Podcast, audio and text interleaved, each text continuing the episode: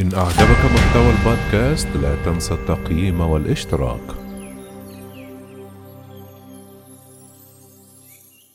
تزايد مخاوف البروتستانت في تركيا من انتهاكات حكومة رجب طيب أردوغان. أصدرت جمعية الكنائس البروتستانتية في تركيا تقريرها السنوي الذي يسلط الضوء على التحديات وانتهاكات الحرية الدينية التي واجهوها خلال العام الماضي.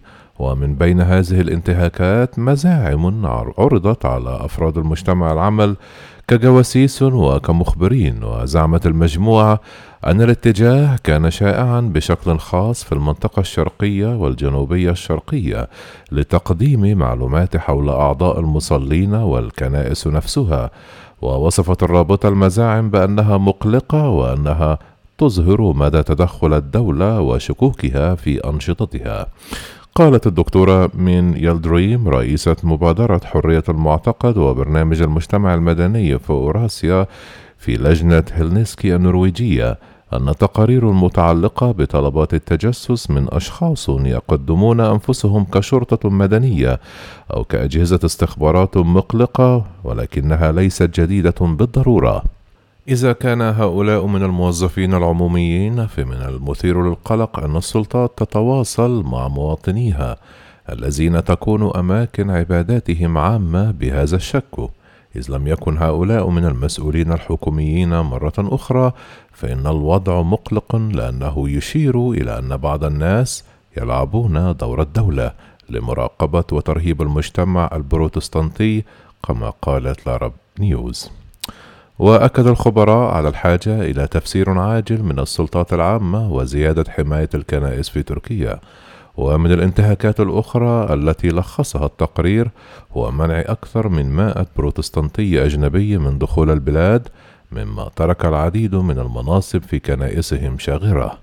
وأصبح رفض منح التأشيرات للعاملين الدينيين الأجانب سياسة للحكومة التركية في السنوات الأخيرة بالنظر إلى العقبات قبل تدريب المعلمين والقادة الدينيين للمجتمعات غير المسلمة ومن المفهوم أن المجتمع البروتستانتي يعتمد جزئيا على العاملين الدينيين الأجانب وقالت يلدريم أن عدم السماح لعمال الدين الأجانب بالبقاء في تركيا يعني أن المواطنين الأتراك قد تأثروا.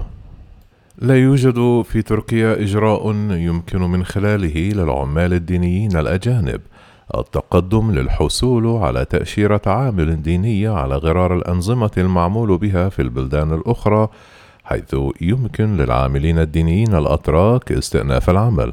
وقال التقرير في بعض هذه الحالات اتهم الملتمسون بتعريض المص... بتعريض المصلحة الوطنية لتركيا للخطر وكونهم مبشرين وتم تقديم حضورهم لإحداث مؤسساتنا كدليل جنائي. كان حظر الدخول ورفض تمديد تصاريح الإقامة وترحيل الأجانب المنتسبين للكنائس البروتستانتينية في تركيا اتجاها للحكومة منذ عام 2019 ودفع هذا النمط المجتمعات البروتستانتينية إلى تدريب رجال الدين من مجموعات السكان الأصليين لأنه كان من الصعب بشكل متزايد استضافة قساوسة مولودين في الخارج لكن من المستحيل قانونا فتح مدارس دينية لتدريب المعلمين والعاملين في المجال الديني. وينظر إلى قيود هجرة القس في أنقرة على أنها محاولة لحرمان الكنائس من القساوسة والضغط على المجتمع البروتستانتيني. وأشار التقرير إلى أن الكنائس البروتستانتينية هي مؤسسات عامة تعمل بموجب القانون الدولي ومعايير الشفافية. تفتقر الكنائس البروتستانتينية إلى المساحة المادية المتاحة لعبادتها خاصة في ظل قيود فيروس كورونا ويقدر بحوالي سبعة ألاف عضو من الطوائف البروتستانتينية مع ستة مؤسسات وحوالي 170 كنيسة ومجتمعا في جميع أنحاء البلاد. ويعد اعتقال القس الأمريكي أندرو برونسون الذي كان راعي كنيسة بروتستانتينية في مدينة إزمير الغربية في أكتوبر عام 2016 بتهم تتعلق بالإرهاب قبل إطلاق سراحه بعد عامين بعد خلاف كبير بين أنقرة وواشنطن. منذ حادثة برونسون تم التعامل مع رجال الدين الأجانب في البلاد في الغالب بشك وخطورة على النظام العام في تركيا. وتعتقد يلدريم أن السمات المشتركة لكل من الممارسات ضد العاملين الدينيين الأجانب وجمع المعلومات الاستخباراتية هي الشك وعدم القدرة على معالجة ما يشتبه به في الإطار القانوني التركي.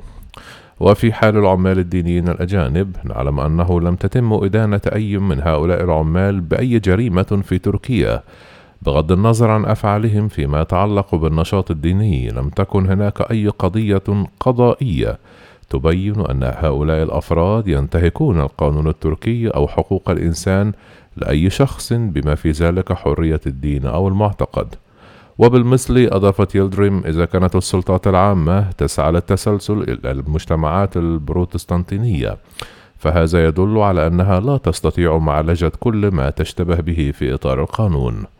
توفر قوانين تركيا المتعلقة بحقوق الجمعيات بالإضافة إلى العديد من أحكام القانون المدني التركي والقانون الجنائي التركي أساسا قانونيا يمكن بموجبه مقاضاة الأنشطة غير القانونية. ولا نرى أي تحقيق أدى إلى رفع دعاوى قضائية ضد كنائس أو جمعيات أو أفراد ينتمون إلى المجتمع البروتستانتيني. ووفقا ليلدريم يجب على السلطات التركية فحص الطريقة التي تتعامل بها مع البروتستانت بمن فيهم العاملون الدينيون الأجانب واعتماد نهج قائم على حقوق الإنسان. إن بدء حوار مفتوح بين السلطات والمجتمع سيكون خطوة جيدة إلى الأمام، وأوضحت أن أعمال الشك هذه لسوء الحظ ألحقت الأذى الشديد بالمجتمع البروتستانتيني أي شخص يقدر سيادة القانون في تركيا.